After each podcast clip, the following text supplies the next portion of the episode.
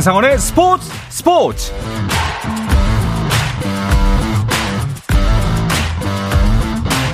스포츠가 있는 저녁 어떠신가요? 아나운서 한상원입니다. 월드컵 이야기를 나누는 목요일 저녁은 어떨까요? 2022 카타르 월드컵이 조별리그 최종전 일정으로 돌입하면서 16강 팀들이 속속 결정되고 있는데요.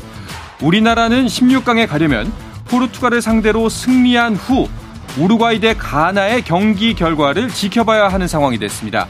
신락 같은 희망을 안고 최종전을 준비하고 있는 우리 대표팀 소식을 비롯한 카타르 월드컵 이야기 자세하게 나눠보겠습니다. 잠시 후에 함께 하시죠.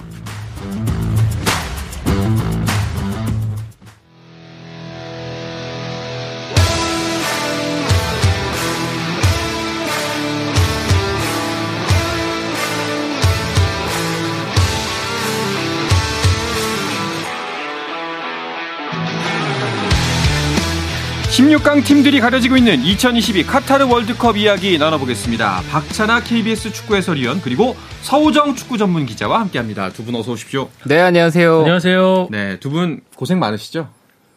뭐 월드컵에는 네. 숙명 같은 일이라서 네. 제 나름대로는 저는 이제 방송을 주기적으로 하고 있지 않으니까 나름의 지금 철칙은 이제 마지막 조별리그 라운드에 와서는 어, 12시 경기는 어, 자정 경기는 지켜보고 네. 새벽 4시 경기는 일어나서 확인하자. 음... 네, 이런 식으로 최대한 사이클을 유지하고 있습니다. 그게 불가능한 분이 지금 박찬아 KBS 축구 해설위원이시죠. 네. 눈물 좀 닦으시고. 예. 아, 4년 전보다는 확실히 일을 덜 하거든요. 네. 네. 그런데 더 힘드네요. 이건 어쩔 수 없는 것 같아요. 그렇죠. 네. 하, 벌써 이 밤낮이 바뀐 생활 2주째이실 텐데 좀 많이 힘드실 것 같습니다. 그런데 만약에 우리가 그 지난 2차전 가나전을 승리했다면은 어 조금 이 피곤이 기대감과 흥분으로 좀 덜할 수 있지 않을까 싶은데 어 좀 아쉬운 부분이 있죠. 네, 후반에 이제 맹 추격전에 들어갔을 때 그 굉장히 아드레날린이 치솟으면서 그쵸. 그런 피로가 좀 씻겨 갈 줄 알았는데 아, 우리가 이제 세 번째 실점을 하는 음. 과정이 조금은 아쉬웠었고요. 또 마지막에 어, 테일러 주심이 저희를 조금 더좀 피로하게 더 피로하게 만드는 네, 마지막 그분. 판정 음. 결론이 음. 조금 더 아쉬웠던 것 같습니다. 네. 나쁜 사람이에요. 인정이 없어요. 아, 이거 좋다. 네, 앤서니 테일러 씨 기억했습니다. 나쁜 사람. 네, 성과 이름까지 다 기억했습니다.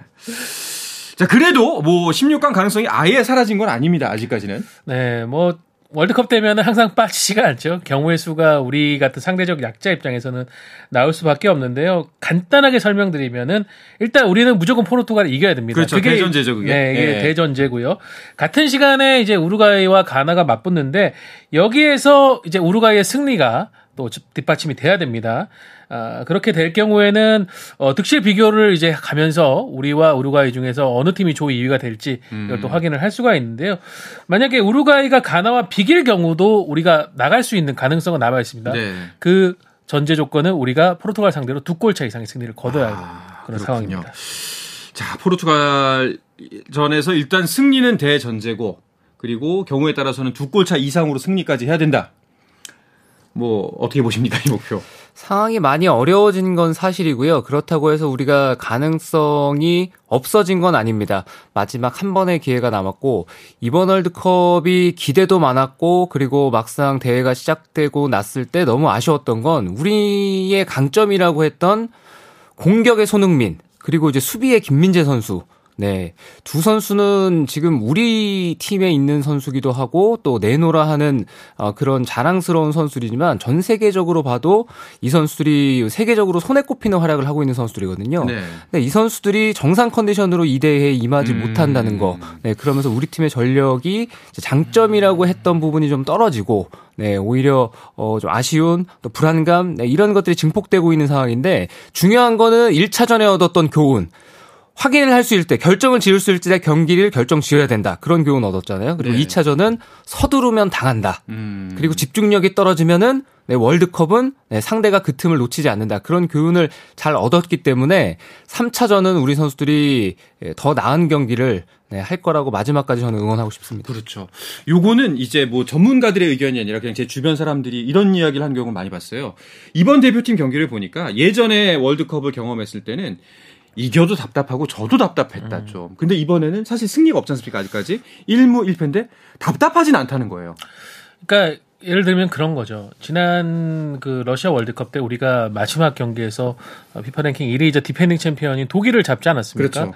근데 뭐 전화 박찬하 위원에게 아마 다시 질문한다. 만약에 우리가 다시 그 상황에서 독일과 붙었으면 그런 결과가 나왔을까요? 라고 하면은 아, 쉽지 않겠죠 라고 할 음. 겁니다. 근데 이번 1, 2차전 같은 경우에는 내용상으로 목적적인 면에서 우리가 어떤 플레이를 하고자 했고 그리고 상당히 대등한 경기 내용이 나왔기 때문에 다시 붙는다고 해도 제가 볼 때는 대등한 어떤 내용 안에서 조금 어, 결과가 엎치락뒤치락 하는 그런 상황 가지 않을까. 이게 어떻게 보면 이전 월드컵과 음. 이번 월드컵 뭐 우리가 승리를 거두지는 아직 못했습니다만은 아, 가장 결정적인 차이가 아닌가 싶습니다. 어떻게 생각하세요? 그게 이제 좋은 팀이냐 좋은 팀이 아니냐의 차이인 것 같습니다. 좋은 팀이라는 건 일정한 경기력이 보장이 돼야 돼요. 네. 우리 팀이 나갔을 때 예상 가능한 범위가 있잖아요. 그렇죠. 우리 팀이 어느 정도의 경기를 할 것이다. 음. 근데 거기서 승패를 바꾸는 것까지 해낼 수 있으면 승리까지 할 수 있으면 이제 강팀입니다. 음. 네, 그런데 우리는 이제 좋은 팀에서 강팀으로 가는 그 고비를 너무 아쉽게 넘어서를 못하고 있는데 첫 번째, 두 번째 경기 일정한 경기력을 보여줬잖아요. 그런 점에서는 우리 대표팀이 칭찬을 받을 부분들이 있는데 여기서 뭐 일각에서 나오는 뭐 결과가 그래도 똑같은 거 아니냐 이런 얘기들이 나와서 많이 속상한 마음인 거죠. 음, 부디 모쪼록 이번 3차전에서 좀 그런 의구심 혹은 생각들을 지울 수 있는 경기가 됐으면 좋겠다 하는 바람인데요. 자, 그렇다면 이제 우리가 포르투갈의 약점을 노려야 합니다. 어, 포르투갈의 어떤 점을 파고들어야 우리에게 가능성이 있을까요? 네, 우리도 지금 부상 선수들이 변수로 떠올랐지만 포르투갈도 확정적인 변수로 지금 떠올랐습니다. 일단 어, 다닐로 페레이라 선수 이 선수가 이제 수비형 미드필더 센터백을 오가는 멀티플레이어인데 이번 대회에서는 이제 센터백으로서 어, 후벵 디아스 선수와 함께 중앙을 책임졌는데 일단 이 선수가 지금 부상으로 빠지게 됐습니다. 네. 네, 아마 남은 대회 일정도 소화하기 쉽지 않을 것 같고요. 음. 거기다가 이제 우루과이전 때 또 왼쪽 사이드백으로 나왔던 누누 멘데스 선수도 지금 어제 올라온 소식에 의하면 이번 대회를 마감을 하게 됐다고 하거든요. 그러니까 이 왼쪽 센터백, 왼쪽 사이드백 이쪽에 있던 지금 주전 자원들이 포르투갈 갑자기 다 빠졌습니다. 물론 이제 우루과이전 때 보면은 그 중앙 쪽에는 페페 선수가 나왔고 뭐 게레이루 선수도 또 왼쪽 사이드백으로 존재를 하고 있습니다만 일단 주전 선수들이 빠지게 됐고 대신 나오게 될 선수들은 이전 선수들에 비해서 활동량이나 역동성이 좀 떨어진 선수들이거든요. 음. 그러니까 그 부분을 우리가 조금 적극적으로 파고든다고 하면은 기회가 나올 것 같습니다. 그렇군요. 그리고 포르투갈 같은 경우에는 경고 누적을 우려해서 좀 경기 운영을 조심스럽게 할 수도 있다. 이런 이야기도 있더라고요. 계속해서 이제 1위를 확정짓기 위해서 마지막 경기까지 최선을 다할 것이다라는 얘기는 하고 있는데 포르투갈이 얼만큼 전력을 쏟아부을지는 잘 모르겠어요.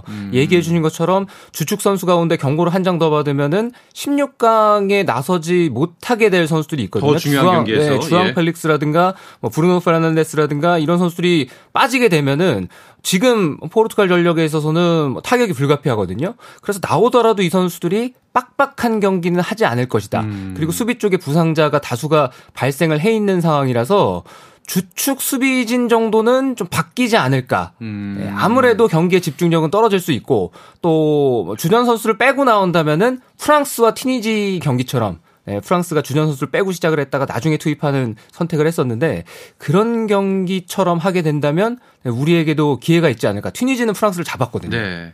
근데 반대로 또 그 포르투갈이 16강 진출을 확정 짓긴 했지만 우리나라 조 2위로 올라가게 된다면은 H조 2위면 브라질과 붙게 되잖아요. 네, 이제 이거는 무조건 피하고 싶은 카드잖아요. 어떻게 보면 다른 앞서 얘기했던 변수들보다도 가장 피하고 싶은 네. 상황들이겠죠. 근데 이제 포르투갈이 조 2위가 되는 상황이 정말 그 경우의 수를 따지는 것도 엄청 어려운 게 음. 그러니까 지금 이미 득실차에서 2위인 가나보다는 어, 세 골차로 앞서 있는 상황에 승점 3점을 또 앞서 있거든요. 그러다 보니까 우리에게 패하더라도 가나가 뭐 이제 세 골차 이상의 그런 승리를 거두지 않는 한 포르투갈이 조 2위가 될 가능성도 상당히 낮습니다. 그 가능성이 낮군요. 그러니까 조금 안정적인 경기를 펼치는 게 아마 포르투갈 산토스 감독의 목적이 될 거고요. 그러면서 이제 최대한 지지 않는 경기 그리고 어, 선수들이 16강 전에 결장하지 않는 그런 상황들 만드는 부분인데 뭐 산토스 감독이 워낙 그런 수세적인 상황에서도 안정적인 경기 운영을 잘하는 것으로 유명한 감독이라서 제가 볼 때는 뭐 박찬하 위원 예상하신 대로 어느 정도의 변화를 가져가면서 안정적인 경기 무승부 이상의 목표를 거두는 것 그런 자세로 아마 포르투갈이 나오지 않을까 싶습니다. 근데 이제 그 뭐 포르투갈은 우리랑 사정이 다른 게 우리의 plan B와 그들의 plan B가 좀 격차가 있지 않습니까? 솔직하게 말씀드리면. 그렇죠. 예. 선수 구성을 봤을 때는 포르투갈이 주축 선수들을 빼고 그동안 기회를 많이 못 받았던 혹은 출전 시간이 짧았던 선수들을 기용한다고 하더라도 울버햄튼의 미드필더 마테우스 누네스가 나올 수도 있고 또 여러 선수들을 바꿔서 기용을 할 수가 있습니다. 주앙 마리오 선수도 그동안 산투스 감독과 함께한 시간이 길었던 선수고 수비진의 변화가 온다고 하더라도 A 매치를 한 경기밖에 뛰지는 않았지만 안토니오 실바 같은 선수는 데뷔전에서 잘 했던 기억이 있거든요. 그런 선수들이 나온다고 해도 포르투갈의 개개인의 역량은 무시할 것이 아니고 그렇죠. 다만 이 선수들이 빡빡한 경기 운영을 하지 않는 상태에서 낯선 멤버들로 발을 맞추다 보면은 음. 아무래도 어딘가는 빈틈이 반드시 나올 것이다. 네, 우리는 그 빈틈을 철저히 비집고 들어가야 된다라고 얘기하고 싶습니다. 그렇군요. 자, 우리나라 측면에서 보자면은 이제 우리가 준비해야 될 것들, 우리도 사실 굉장히 큰 곤란하고 난처한 처지에 처해 있습니다. 일단은 부상 멤버도 있고요. 심지어 벤투 감독이 함께 하지도 못해요. 네. 우리는 뭐 다음을 생각할 여유가 없기 때문에 음. 부상 선수들도 최대한 호전시키면서 전력을 쏟아야 되는 게 이제 포르투갈전의 입장이죠. 거기다가 얘기해 주신 대로 어, 지난 가나전에서 경기 종료 후 어, 코너킥 판정이 이루어지지 않은 부분에 대해서 벤투 감독이 아. 네. 강력하게 에, 앤소니 테일러 심판에게 항의를 하다가 퇴장을. 받았죠. 어, 이번 월드컵은 어, 또 그 무선 기기를 사용하는 그걸 통한 이제 지시를 금지하고 있습니다. 그래서 음. 벤투 감독은 경기 중에 이제 별도의 마련된 공간에서 경기를 지켜보면서 주변에 또 피파 관계자들이 어, 혹시나 지시를 하지 않는가 이런 감시를 또 하게 된다고 하더라고요. 어. 그래서 이제 사전에 우리가 준비한 그런 전략이라든가 약속 이런 것들이 더 치밀해져야 될 것 같고 부상자 얘기를 해드리면은 김민재 선수가 결국은 가나전 어, 후반 막바지에 또 부상으로 나오지 않았습니까? 네. 아무래도 이제 대부분의 관계자들이 얘기하는 것이 아, 정상적인 몸 상태가 아닌데 워낙 중요한 경기다 보니까 김민재 선수가 결국은 출전을 했는데 마지막에 조금 탈이 난 것 같다고 합니다. 근데 이제 근육 쪽 부상이기 때문에 뭐 4일 정도 동안 최대한 회복을 시켜서 다시 한번 출전 기회를 엿보긴 하겠습니다만은 한 번 더 지금 좀 종아리 쪽 부상이 올라왔기 때문에 음. 쉽지는 않을 것으로 보이고요. 그 밖에도 뭐 김진수 선수라든가 또 황인범 선수, 또 지난 경기 결정했던 이재성 선수 이런 선수들이 크고 작은 부상으로 지금 뭐 출전 여부에 대해서는 확실치가 않은 상황입니다. 네, 정말 최선을 다해서 뛴 경기 결과였기 때문에 그 부상이 더욱더 안타까운데요. 일단은 그 벤투 감독 이야기부터 좀 해볼게요. 그러면 제가 이제 지난 뭐 번에 농담처럼 말씀을 드리는데 벤투 감독이 그냥 혼잣말을 해요. 근데 지나가던 누군가가 들었어. 근데 그 마침 누군가가 아 우리 대표팀이 알아. 그래서 내가 이렇게 연락을 했네. 이것도 안 되는 건가요? 그 어떠한 연락도 벤투 감독은 이제 앞으로 못 하는 건가요? 피파에서는 그렇다고 얘기를 하는데 저는 네. 원천 봉쇄는 사실상 불가능하다고 보는 쪽이고요. 음. 그리고 어떤 식으로든지 우리 대표팀에 도움이 되는 방법을 코칭 탭 스스로도 찾고 있을 거고 그리고 항상 우리가 이제 묘수가 언, 어, 중요한 순간에 떠오르기 마련이잖아요. 네네. 막다른 골목이 다다른 상황이라면 저는 당일날 가서도 무슨 방법을 찾기는 찾을 것이다. 음. 근데 그 방법이 무엇인지는 우리는 뭐 감히 예상할 수는 없고 네. 네, 어떤 식으로든지 우리 대표팀에 도움이 될 만한 행동을 우리 스탭들이 저는 해낼 거라고 믿습니다. 그래서 뭐 적었어. 내가 이렇게 하면 잘할 것뭐 같아서. 쪽지나 메모로. 네, 그 옆에서 나는데 누가 봤어.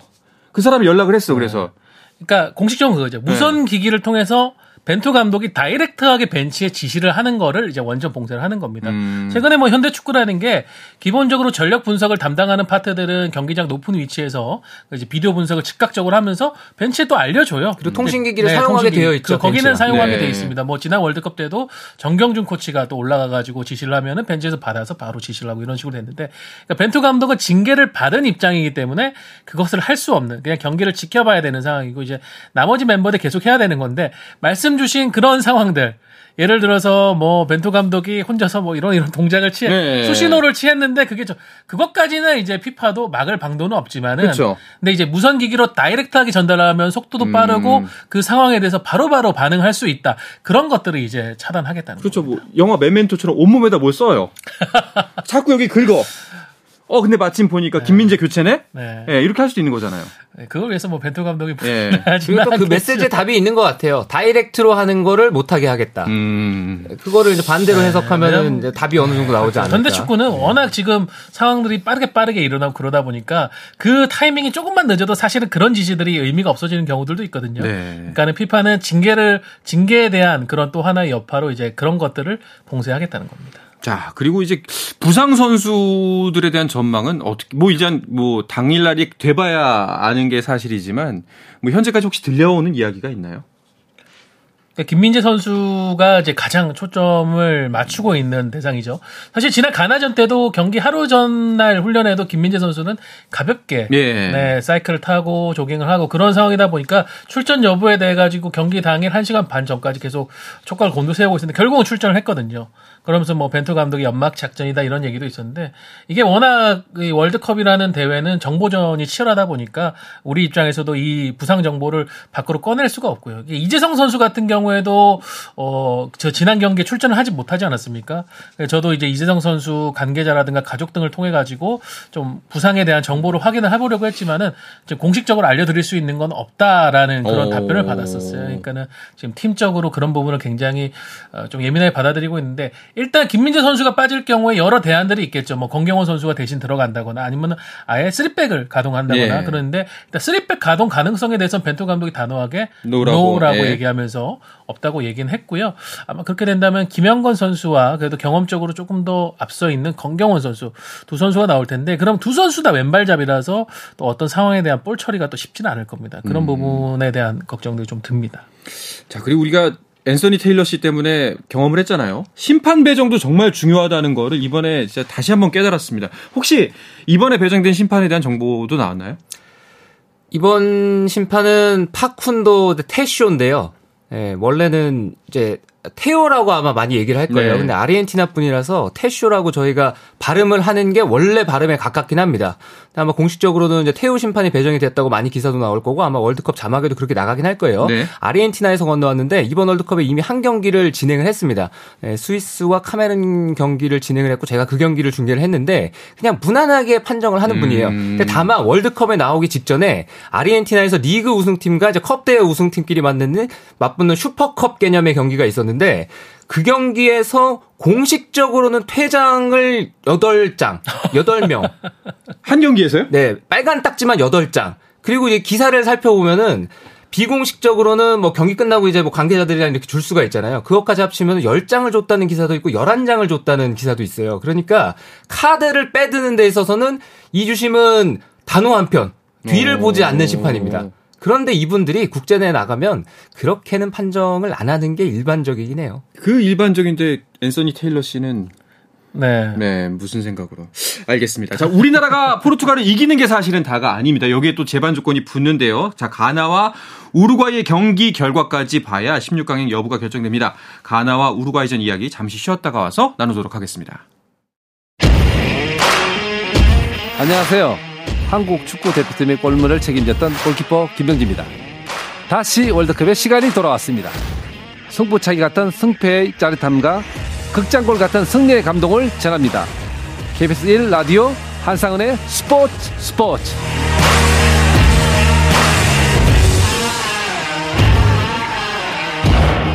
네, 우리나라의 16강행이 결정될 H조 최종전을 중심으로 카타르 월드컵 이야기 나누고 있습니다. 서우정 축구 전문 기자 박찬아 KBS 축구 해설위원과 함께하고 있습니다. 자, 이제 어, 방송 앞부분에 간단하게 경우의 수를 따져봤는데 우리가 속한 H조의 순위표를 골드까지 정확하게 짚어보고 또 우루과이 대 가나의 경기를 이야기하면 이야기가 더 쉬울 것 같습니다. 설명을 해주시죠. 네, 지금 H조 1위는 2승을 거둔 포르투갈이고요. 어, 득실에서도 이제 다섯 골의 득점과 이두 개의 실점을 해서 플러스 3입니다. 유일하게 지금 득실차도 플러스고요. 2위는 이제 대한민국을 꺾고 1승 1패를 기록 중인 가나, 3위와 4위 1무 1패로 대한민국과 우루과이인데 골 득실에서 이제 대한민국 마이너스 1, 우루과이는 마이너스 2다 보니까 3위 사이로 갈려져 있습니다. 어, 이렇게 보시면 아시겠지만은 포르투갈 이 모든 면에서 지금 조 1위를 그대로 지킬 가능성이 상당히 높습니다. 그러니까 가나가 2승 1패가 되더라도 가나와 이게 포르투갈이 2승 1패가 되더라도 이 득실차를 뒤집어야 되는 또 어려운 미션이 있기 때문에 이 부분까지 본다고 하면은 포르투갈은 지금 거의 뭐 조 1위를 확정 짓는 데 있어서 8분 응선 이상을 넘어 있는 상황입니다. 네. 자, 우리가 일단은 16강행을 간다는 거는 포르투갈을 승리하는 게 대전제입니다. 그 대전제인 상태는 우리는 일단 1승 1무 1패가 결정된 상태인 거고요. 우루과이가 이기면 같이 똑같이 1승 1무 1패가 되는 거죠. 가나를 이기면. 그렇죠. 예. 자, 그럼 만약에 우루과이와 가나가 비기면은 우루과이는 어 2무 1패가 되는 거고요. 가나는 1승 1무패가 되는 거고 여기서는 이제 가나와의 득실차 따져봐야 되는 거군요. 그렇습니다. 득실차 따져야 되고 네. 또 상황에 따라서는 다득점으로 갈 수도 있고요. 음. 그 다득점으로 가면은 우리가 좀 불리한 게 가나 같은 경우에 지금 1, 2차전 합쳐서 총 다섯 골을 넣었기 때문에 그렇죠. 우리 입장에서는 이제 골 득실에서 음. 최대한 가나를 앞서야 되는 상황이니까 그러니까 뭐 비기더라도 어, 양 팀이 좀 적은 득점으로 뭐 0대 0이라든가 1대 1로 비기길 바라야 되고 우리는 좀 포르투갈 상대로 다득점을 좀 노려야 됩니다. 그러니까 득실차까지 똑같다면은 다득점으로 가는데 다득점이라는 거는 뭐 몇 점을 실점했던지 상관없이 무조건 일단 많이 넣은 팀을 더 우대한다라는 거로 보면 되겠네요. 결론적으로는 우리가 포르투갈전 무조건 승리하고 우루과이가 이기되 골을 적게 넣고 이기길 바라야 하는 상황인데 자 우루과이와 가나의 대결은 어떻게 보시나요 두 분께서는?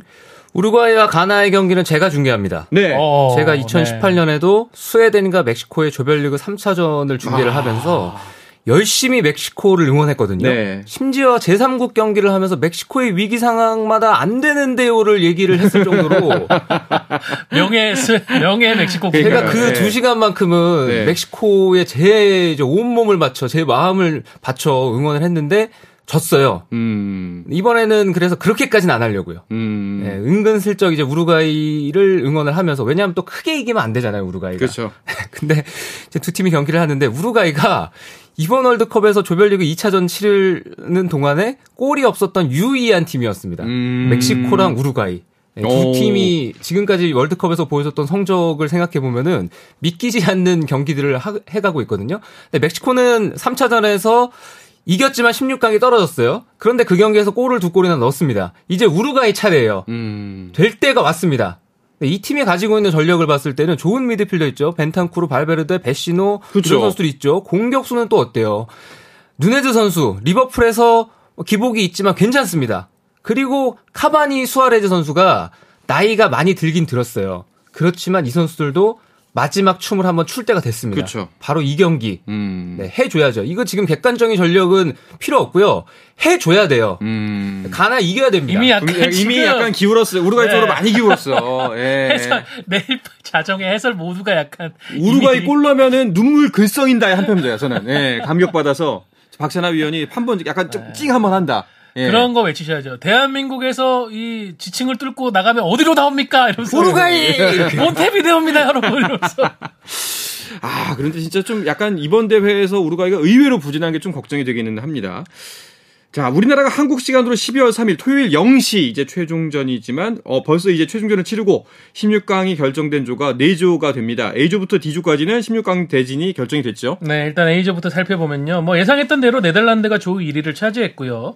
마지막 맞대결에서 에콰도르를 꺾어 세네갈이 이제 조 2위로 16강에 올랐습니다. 개최국 카타르는 3전 전패. 네. 뭐 역대 이제 개최국 중에 가장 부진한 성적으로 어, 조별 리그를 마감을 했고요. B조에서는 잉글랜드와 미국이 예, 16강 출전권을 또 가져갔고요. C조에서는 아르헨티나와 폴란드 어제 뭐 맞대결을 가져가지고 메시와 레반도스프스키의 대전을 펼쳤는데 결국 두 팀이 가져가게 됐고 사우디아라비아 같은 경우에는 1차전에서 대단한 승리를 거뒀지만은 그렇죠. 그 기세가 결국은 이후 경기로는 이어지지 못하면서 최하위로 끝냈습니다. 그리고 네. D조에서는 프랑스와 호주가 16강에 진출을 했습니다. 네, 뭐 큰 이변은 없었다라고 볼 수 있는 대진표인 것 같습니다. 아르헨티나 같은 경우에는 정말 1차전 지면서 와 이게 이렇게도 되는구나. 정말 이번 월드컵 누구 누구도 모르겠다 했는데 결국에는 조 1위 로 올라갔어요.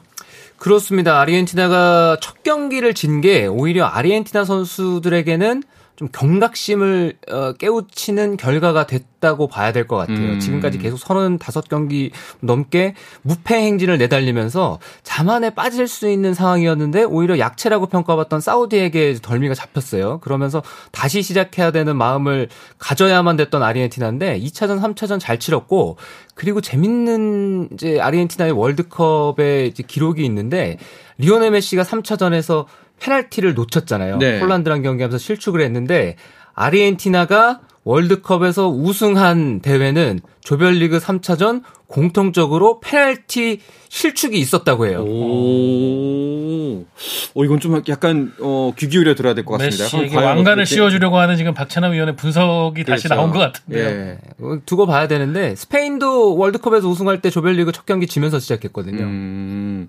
알겠습니다.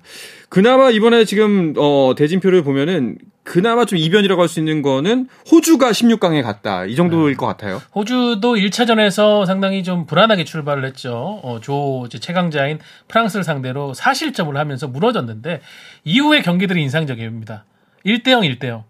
짠물 어떤 수비에 의한 조직력에 의한 승리들로 어, 두 경기를 가져가면서 덴마크와 틴지를 제치고 이제 조 2로 가게 됐는데 뭐 AFC 국가죠 앞서서 이제 카타르하고 사우디아라비아, 이란이 따라 다 탈락을 했기 때문에 이번 대회 전체적으로 AFC 소속 국가들이 선전하고 있다고 하지만 또 결국은 결과를 가져가지 못하는 게 아닌가 싶었는데 그나마 호주가 굉장히 실리적인 축구로 네. 예, 첫 16강 진출이라는 또 결과를 가져왔고요. 2006년 이후에 정말 모처럼 어, 또 성공적인 월드컵을 호주가 쓰게 됐습니다. 그렇군요. 그리고 또 어, 많은 분들이 또 관심이 있어 하시는 어, 가깝지만 먼 나라 일본도 경우의 수가 있습니다. 두 분께서는 이제 어떻게 스페인이라는 강팀, 초강팀을 만나게 됐는데 두 분께서는 어떻게 예측하시나요? 스페인이 현재 4점, 일본과 코스타리카가 3점, 독일이 1점입니다. 네. 마지막 맞대결은 이제 일본과 스페인, 코스타리카와 독일이에요. 그래서 이 팀도 마지막 경기 결과에 따라서 현재 순위가 완전히 뒤바뀔 수가 있어요. 예. 그래서 스페인도 지금 1위를 달리고 있지만 탈락의 가능성이 있는 상황에서 마지막에 어느 정도 힘을 빼겠지만 그래도 경기를 잘하려고 할 것이다. 일본은 죽기 살기로 덤빌 것이다. 음. 독일에게도 마지막 희망은 있다. 예, 그래서 어, 스페인과 일본의 경기는 가지고 있는 힘을 제대로만 쓸 수 있으면 네, 이 경기는 이변이 날 일어날 가능성은 좀 적다. 음. 저희 또 고장난 시기잖아요. 네, 두 번, 두 번은 맞아야죠. 네.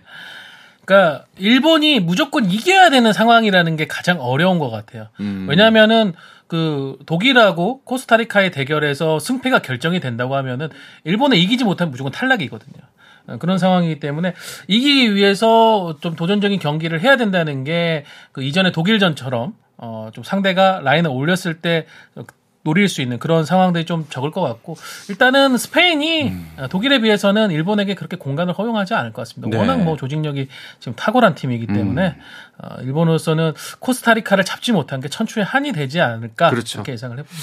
알겠습니다. 참 일본을 보면서 남일 같지가 않아서 지금 처한 상황이 뭐 측은지심이 들기도 합니다만 또 이제 일본이 또 너무 잘 되면 또 우리가 배가 아프니까요. 복잡한 마음이 듭니다. 자, 이 예상을 끝으로 오늘 축구 소식은 마치도록 하겠습니다. 서우정 축구 전문 기자 그리고 박찬아 KBS 축구 해설위원과 함께했습니다. 두 분 오늘도 고맙습니다. 감사합니다. 안녕히 계세요. 네, 저는 내일도 저녁 8시 30분에 돌아오겠습니다. 한상원의 스포츠 스포츠!